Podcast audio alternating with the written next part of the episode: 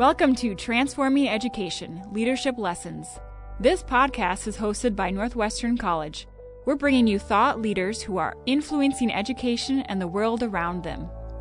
Each episode provides new leadership lessons so you can learn how to embrace your own influence. Leadership has nothing to do with title or position. That leadership has to do with impact. And the role of a leader isn't to create followers, it's to enable more leaders. Take away leadership qualities that inspire. I think good leaders really get people brought together around a cause and can inspire them to be better than they were yesterday or to do something great. Care about others. We need teachers out there that are caring and compassionate and are interested in the student beyond the discipline that they're teaching. Show people they matter.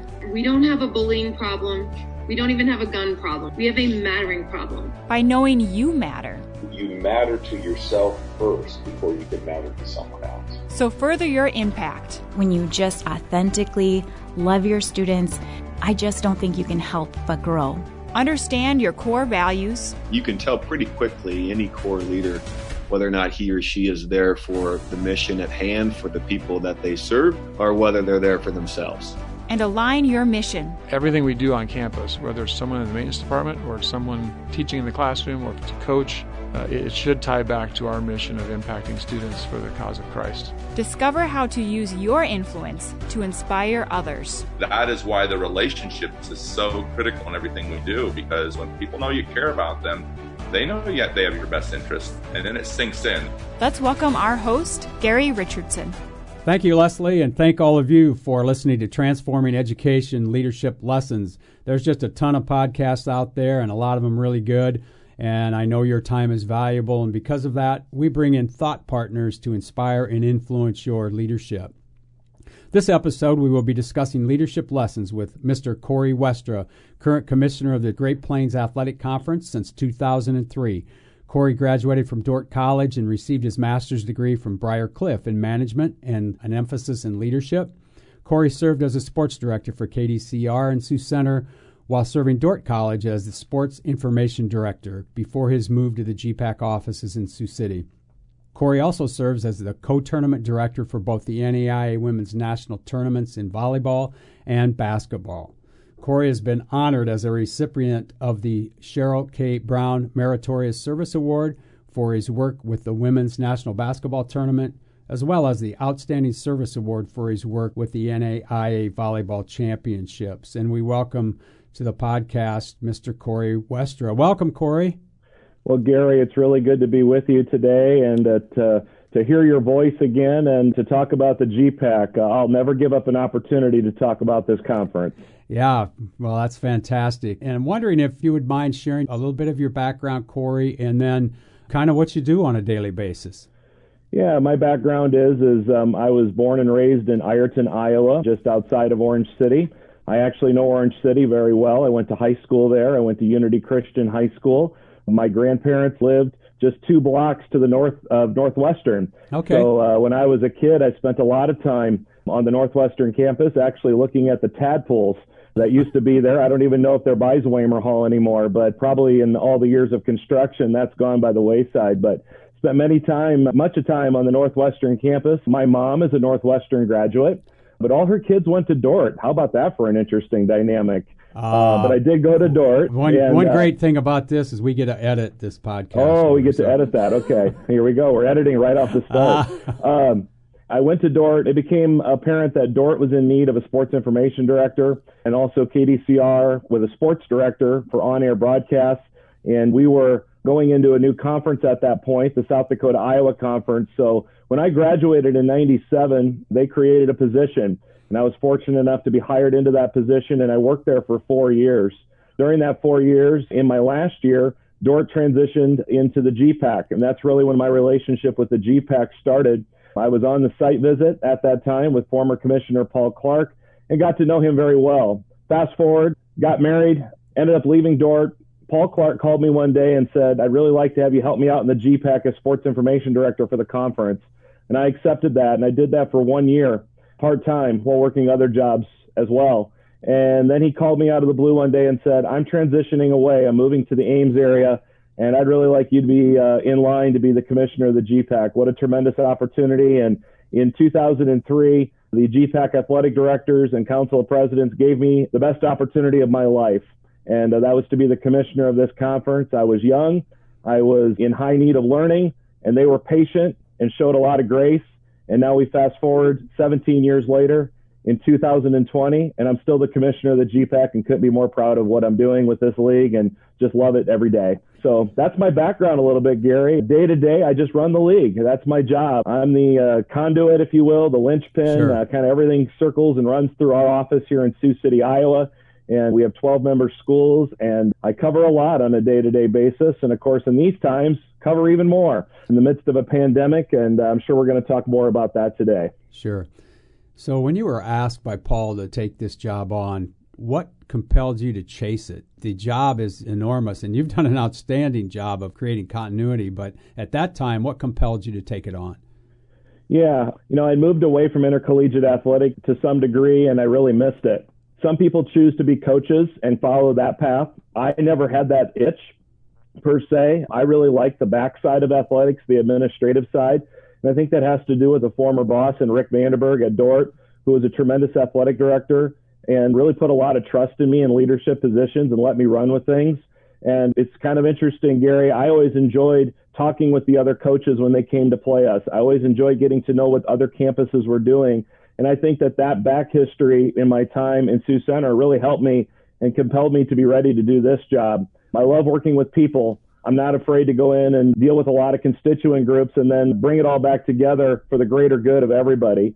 So that's really been my mantra, I guess, if you will, during my time with the GPAC is I pride myself in relationships. And I think that's what really compelled me to move into this job. And I got to be honest, it was very daunting at the beginning. And there's still days it's very daunting to be the leader of this league.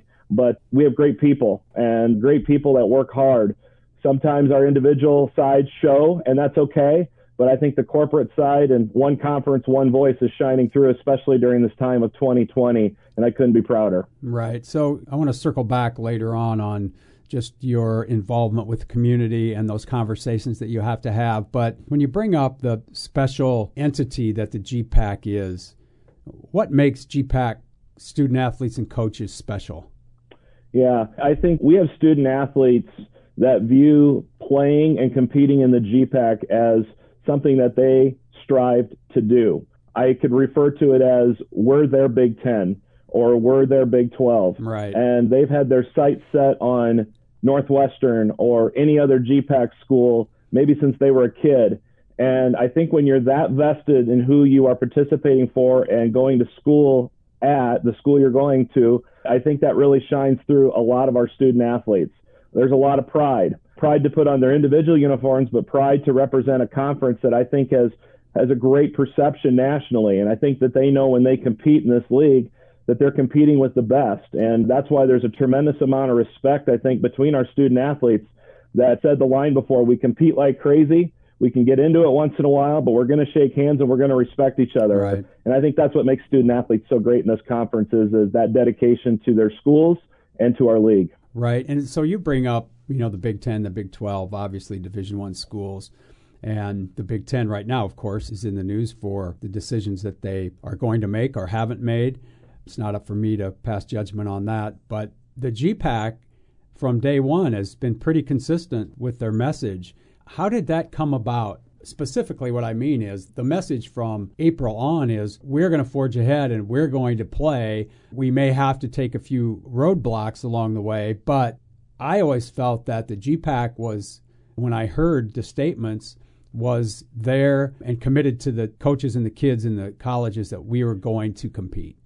Yeah, I think that you're absolutely right. When March shut everything down and kind of had to do the reset there, but then once those discussions ramped up about what the new year was going to look like, I don't think there was ever a doubt in our conference that we wanted to move forward. Hmm. Were there question marks along the way? There's no question about that. I mean, there were times in meetings where you know you're looking at things and going, okay, how are we going to get there?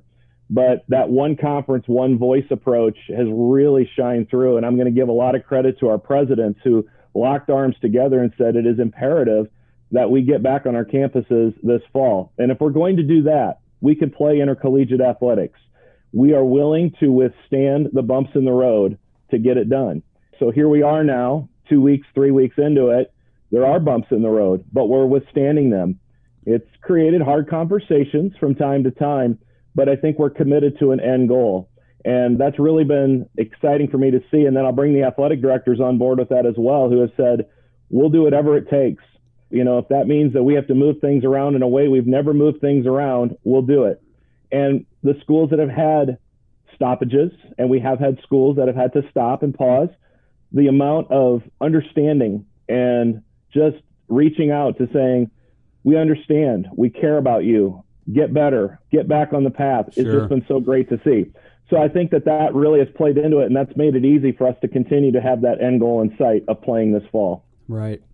So we kind of talked a little bit about the difficulty, but is there one thing that's been most difficult about leading the GPAC through the COVID pandemic?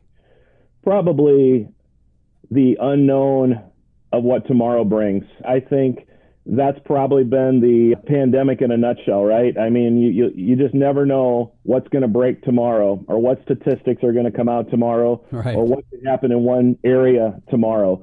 So you want to lead forward, and you want to be three, four, five, six steps ahead, but sometimes you have to stay in the moment as well. So balancing, I think, the looking ahead and in the moment has probably been the hardest part of the pandemic.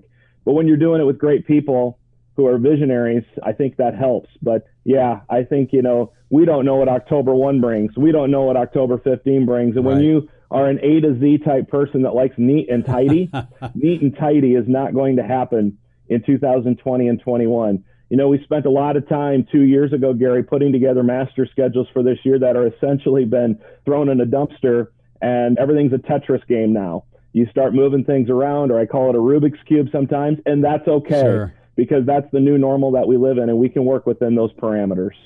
Yeah. So, what's one thing, Corey, that you're working on right now that might surprise the people that are listening? You know, I think one thing that we're looking at is not just the now in terms of the fall, but we're thinking about the winter. We're even thinking out into the spring. Um, I think that we've been really cognizant of that. I think that we're very aware of, I think what we're really working on hard, and I don't even know if I would categorize it as now. I think we've been working on this from the very beginning is the contingency plan of where we would be if we had to really, really scale back within the conference here in the coming weeks. And I don't know if that surprises anybody. I, I, would think that hopefully people would say, well, I would hope so that you're doing that. But to do that at the same time while you're competing is a balancing act, right? So I think that that's something that we're working on. We are looking forward as a conference. We've tried to continue to keep our strategic plan in mind of long term goals.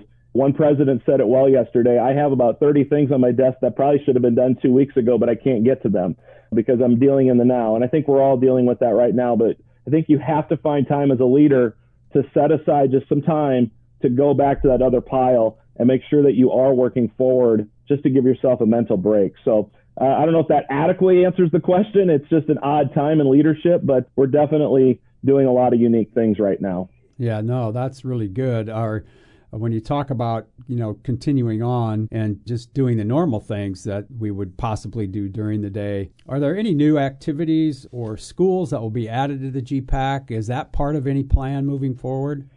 You know we continually look at new membership within the conference. It's a unique time in intercollegiate athletics because of conferences being shut down and those types of things. And then you look at Division two and Division three, some are not participating. So the grander scope of what other schools are doing right now is unique. And, you know, where that all comes out at the end of this pandemic when we'll be able to look back on it in retrospect will be very interesting.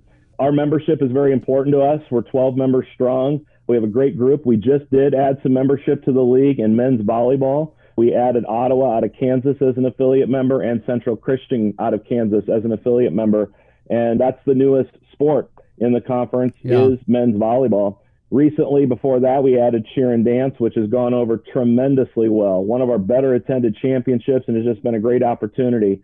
So we do continue to look forward with those opportunities as well for our student athletes. But I think the other thing that we did pre-COVID is we added a council of student athletes in the conference. Oh, we wanted okay. to continue to raise that voice of student athletes. Unfortunately, the meeting that they were supposed to come into to really get themselves established got moved virtually. And the students were not on campus this spring. So that one's still out there as one that we need to reactivate and get going as well. And I'm really excited for that opportunity. You were ahead of the curve there on the Council of Student Athletes as things transpired from May, from Memorial Weekend into the month of June with Student Voice. So I applaud you for that. That was, and, and that is something that will serve the conference well, I'm sure. Anytime that the students are involved, there's just a different perspective. And of course, collaboration and including people in the vision only makes it stronger. Corey, what is something that serving as the commissioner of the GPAC conference has done for coaches and athletes that you didn't really expect back in 2003? You know, it's an interesting question. I've thought about that one a little bit. I, you know, I think uh, serving as commissioner has allowed me to be kind of a person that is an ambassador for the conference. I guess as I've gotten older and I have kids in high school now, I find myself in conversation with parents in the lobbies of huh. gymnasiums and everything talking about what is this GPAC all about? You know, your son, your daughter in high school, what are they thinking about for college? And I think it's given me an opportunity to be a de facto recruiter for a lot of schools and not specifically saying go here or go there, but just that collective whole of, you know, what's it like at Northwestern College? What's it like at school A, school B in the conference? So I think that that's something that's really grown over time as my kids have grown up and as I've, as I've gotten older in, the, in that regard. I do think also it's given me a chance to get into the communities of the conference. My uh, Rotary and those types of speaking engagements have only grown in recent years because we have such great supporters in our conference that want to hear about the GPAC that their school is a part of, the quarterback clubs or whatever you want to call it. I just go out and do those. A lot more prior to March, certainly, but they're going to ramp back up again as well. So I think probably being that ambassador is a hat that I didn't know I would wear to this extent, and that's a great thing, and I enjoy doing it. Right. Corey, is there one person that's changed the way that you've approached your work? Well, I mentioned Rick Vandenberg earlier uh, as my first boss, and sometimes you kind of got to go back to the beginning of your career and who molded you. But, you know, Rick always was very good at saying big picture. You know, uh, you can't live in a box with your sports. And I think I've carried that over to the GPAC, when you have 22 sports, you can't just be thinking about football or volleyball or, or basketball all the time. You have to be thinking about other sports as well. So I think that you know that guidance early on of you're not just a one sport commissioner, you're an all sport commissioner was really good guidance. And I think too, just other leaders have you know moved me forward to say, you know, you have to work with everybody, and they're not always going to be easy conversations. I have had other mentors in my life. I really have commissioner colleagues that I think a lot of. Scott Crawford and I down in the Kansas Collegiate Athletic Conference are really good friends and it's good to have somebody you can pick up the phone and you don't have to give the backstory to. They know the backstory, yeah. and you could come in and really get into what's going on. And I think that through this time, especially, that friendship has grown, and he and I really share a lot of those common thoughts. Yeah. So, is there one most important thing that you've learned about leadership in your life? Well, I think leadership is about communication first and foremost. And I think that if you're going to be a leader that's not going to communicate and continue to let people know what's going on, you're going to fail. But I also think you have to be willing to listen. You have to, you just have to shut your mouth once in a while and, and, and listen and, and take 30 seconds to hear a position of somebody else, frame it, reevaluate that conversation, and go forward it's easy to escalate into maybe controversy or conflict. And I think sometimes if you just listen and then communicate, you can really work through those types of things. So I think leaders have to be both of those things. I think you also have to be just a real person. Uh, you can't put yourself above anybody else. You can't take that position of I'm here, you're not. That is a, that's failure right there because everybody's important when it comes to this. And boy, as COVID 19 really brought that forward. The amount of voices that we've had to bring into the fold, these are people I probably never had conversations with before. Right, wrong, or indifferent just didn't happen. You know, and one of those groups, and I don't want to say I never had communications, but one of those groups would be our athletic trainers. You know, they kind of do right. their job. They kind of just hang out there. You see them at games, say hi, how's it going, who's hurt, those types of things. But boy, to really bring all that together, you know, that's leadership, is bringing people together. Yeah.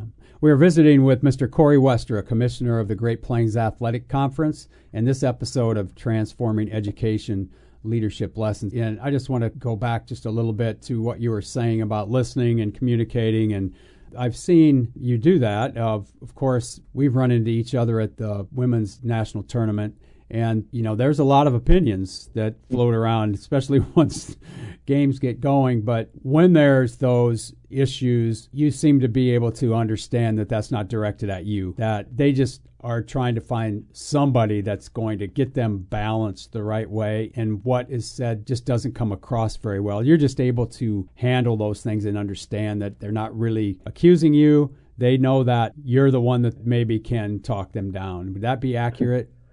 Well, I, I think so. I've often joked, Gary, if I was to ever go back to school again, I would get a minor in psychology. Uh-huh. Because, you know, people's emotions are people's emotions, and sport is emotional. Competition is emotional. And you have to check those feelings at the door. So when a coach is upset or an athletic director is upset, you are just going to have those times. But I've also found that things will come back around and you cannot take it personally. And i think that's very important. Is that hard? Oh yeah. Oh yeah. It's very hard. Nobody wants to be in those situations too often that's for sure. But i would agree with that. Uh, somebody you just sometimes need to be a sounding board and say thank you but sometimes you just have to then walk away and say i've heard you. You've heard me. Let's talk later and yeah. we'll come back to it. Sure. Yeah that's good counsel that's for sure. So talking about those national tournaments and I'd really like to know what your thought processes were from someone on the outside that would get the memos and kind of know the dates when there would be proposals that needed to be made for those tournaments to stay in Sioux City, is what I'm getting at. As I'm just wondering what you went through emotionally and the things that you had to do to make sure that those bids were solid and volleyball and basketball tournaments for women stayed in Sioux City. Yeah, I would say go back to first of all, canceling and ending the women's tournament in March was mm. probably one of the hardest things I've ever been a part of uh, in my athletic career. Those were tough hours for sure. So then you kind of come out of that. And I think the fact that everybody shut down probably helped that a little bit, but it didn't make it any easier, that's for sure. You know, as we came back around, not knowing what this season was going to look like, and it became pretty obvious pretty quickly that fall championships were going to probably not be in the fall and so that, that really put where volleyball would land here in limbo. So, yeah, there were moments there where I don't know if I ever questioned that Sioux City would remain as the host, but there were certainly times where you had to really dig deep and work out some scenarios. And I thought the NAIA was very, very good with us. Uh, they respect us a lot and they wanted to make it work. So at the end of the day, it was more about finding a date. It wasn't about can you or can't you. Let's find the date that works for you. And we ended uh, with uh, end of April for the volleyball tournament with the championship on May 1. Basketball's never been moved. So that new date and new format and everything this year is still intact to be played in March. So that one has been untouched. But what's been unique about that is, is now we're going into the changeover to one division through a pandemic and through not having a tournament last year. So a lot of uh, loose ends there, but we're slowly tying those up. Yeah. So the the change in women's basketball to one division, how do you think that impacts the tournament? Well, it just makes it different. You know, it's, it's fewer games. I think that's probably the most obvious answer to that. But I also think it's going to be really competitive when you have 16 coming in instead of 32. Not to say 32 wasn't competitive, but these 16 that get to Sioux City are going to have been through two battles already and, and have had to won two basketball games in a tournament format. So then you're also going to see teams that you've never seen before on women's and men's basketball. For us on the women in Sioux City and the men in Kansas City, Whereas in volleyball, we've seen those teams before because right. it has been one division. So that familiarity will be there. So it's just going to be a new normal in terms of maybe you're not going to see all these teams you saw for 22 years before, but I think we'll embrace it. It'll just be excellent. And having one NAIA tournament too, I think will be kind of a, a neat deal. Uh, you know, not that we're splitting anything now between two divisions. I think that we are the one will really add to the excitement that March is title town in Sioux City, and uh, we love that title for sure. Right. Right. So, Corey, we talked a little bit about leadership. Is there anything else that you feel are leadership traits that a person needs to have in order to be successful? Well, I think you need to uh, surround yourself with good people. I was listening to podcasts during the pandemic, and Mike Krzyzewski had a really good one talking about who do you going to put on your bus? You know, are you going to just get on the bus and sit in the seat alone, or are you going to put people on that bus that support you? That can start at a very young age. So if you have young folks listening to this, I think it does, it starts now, surrounding yourself with good people that are good influences in your life. And also finding a way to seek out people that will be assets to you moving forward. I've shared this with classes within the GPAC when I get asked to speak about, you know, how do you get started in athletic administration? And to be honest with you, the answer is is you can't say no very often. You have to say yes to doing things when people ask, as long as they're reasonable things. And uh, you know, so that may be keeping score, or that may be taking gate, or that may be popping popcorn. Right, right. It doesn't really matter, but it's going to get you introduced to people, and it's going to get you in front of people to show what you can do. And I think that that's really important. And then eventually you might move into those roles of co-tournament director or whatever. But, you know, that's my role kind of within the NAIA tournaments is, is I just started as a guy that was on the bench, that was working some games, eventually started assigning the bench workers. And before you know it was asked to be the tournament director. And that's the progression there. So I think in leadership, you have to be willing to grow and you have to be willing to do things to get to an end goal down the road. Yeah, very good. So, Corey, what are you curious about right now in your area of work? Oh, boy. You know, I am always curious in other leadership styles. I think that's something that's always intrigued me. I know one of the other questions you sent me was, What books are you reading? Mm-hmm. And, you know, I love reading leadership books. I really like reading books by coaches. Jay Wright is one that I've read very recently. It's called Attitude, and it kind of walks through his history of being Villanova's basketball coach that's a book I've read. I've also read the Nike book about uh, how Nike came to be. Very interesting book. That journey as well. Haven't had a lot of time to read lately. Let's be perfectly honest. Yeah. But you know, as I even as I did my leadership master's degree, those were my go-tos along the way, and my entire thesis was on John Wooden and his leadership style with the uh, pyramid of you know the pyramid that John Wooden put in the pyramid of success. Mm-hmm. So I really like looking at things that way, but I'm always striving to add something to my abilities, whether that may be a small thing or a big thing. Um, I always want to be a, a continual learner. Um, I don't want to settle in and just say good enough. So I suppose that's probably what intrigues me most is to continue to look for more. Yeah. Corey, is there anything that I should have asked you that I just didn't know enough to ask? No, I, I feel like our students during this time have done an amazing job, students and student athletes. They've been asked to do a lot. And one of my things that I said a few times a few weeks ago is, is don't underestimate the power of our students today to do things that you didn't see coming because they know what's at stake here. And I'm not just talking athletics. I'm talking about schools staying open, them staying on campus. And Greg and I talked this week, and Greg Christy and I at the football game. And, you know, they're like, whatever you do, don't send us home. You know, we want to stay in an on-campus environment. So it's been really neat to our next generation come through that way, fostered by this generation who was fostered by the generation before us. Uh, we really do learn from those that have gone before and teach those that come behind. And I think that's really important. Yeah, I probably skipped over some hidden skills that you have. I've seen you do the television broadcast through ESPN3 at the NAIA tournament. I don't know how you got into that, but it turned out well. Yeah, and I listened the other night to the football game, and you were doing that, and that was really impressive too. So, is that just something you do on the side, or is it just an interest?